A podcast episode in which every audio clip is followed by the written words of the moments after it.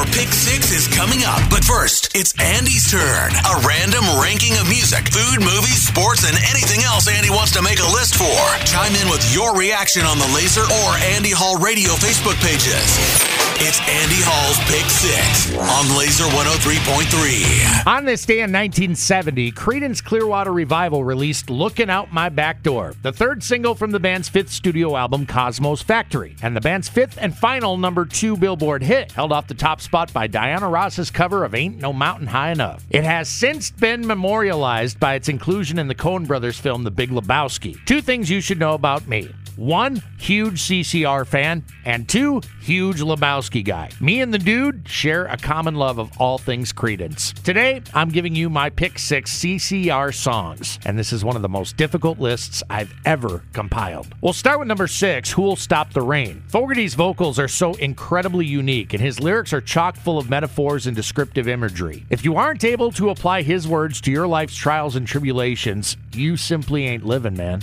L I V I N. At number five, looking out my back door. Again, the Lebowski connection certainly doesn't hurt. I think I'd forgotten about this song for many years before the dude brought it back to the forefront in celebration mode after a visit to the quote unquote doctor that Maud Lebowski made him go to. Definitely a feel good tune. Or for some, probably a feel real good tune, if you smell what I'm stepping in. In at number four, Down on the Corner. I've always said anyone with zero history of CCR's short but incredibly rich musical prowess should probably start with this one. And if this one doesn't have you dancing or singing along, you're just not cut out for this level of genius, my friend. One of the band's catchiest songs, both from a musical and a lyrical standpoint. A gateway into a lifelong devotion, perhaps, if you're wired at all like I am. And and you're welcome. Coming in at number three, Bad Moon Rising. Two minutes and 18 seconds of pure joy, packaged perfectly and finished off with a friggin' bow to wrap things up. Like I've said in regards to John Fogerty's amazing talent for painting a picture with his lyrics and then conveying the emotion of it all with his one of a kind vocal delivery, nobody does it like he does. And it doesn't take him Stairway to Heaven like time to do it. Ranking number two, Fortunate Son. While a cultural phenomenon, no doubt, I consider this song a little more advanced than most. There's an awful lot going on within this seemingly simple rock song. So if you're a CCR beginner, I'd suggest digesting this one once some of the aforementioned tunes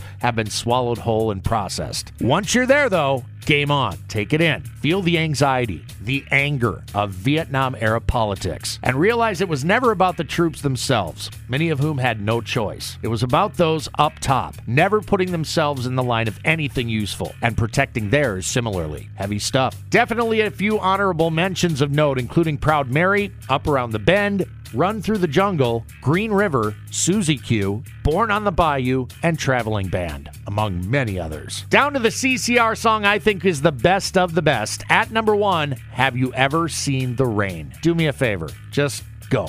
Listen to it. YouTube, on record. However, just listen and then listen again and again and again. If I were to rank my favorite songs of all time, this one is in consideration for the top spot. It never gets old, and it makes me feel. Always has, always will. Deep breath.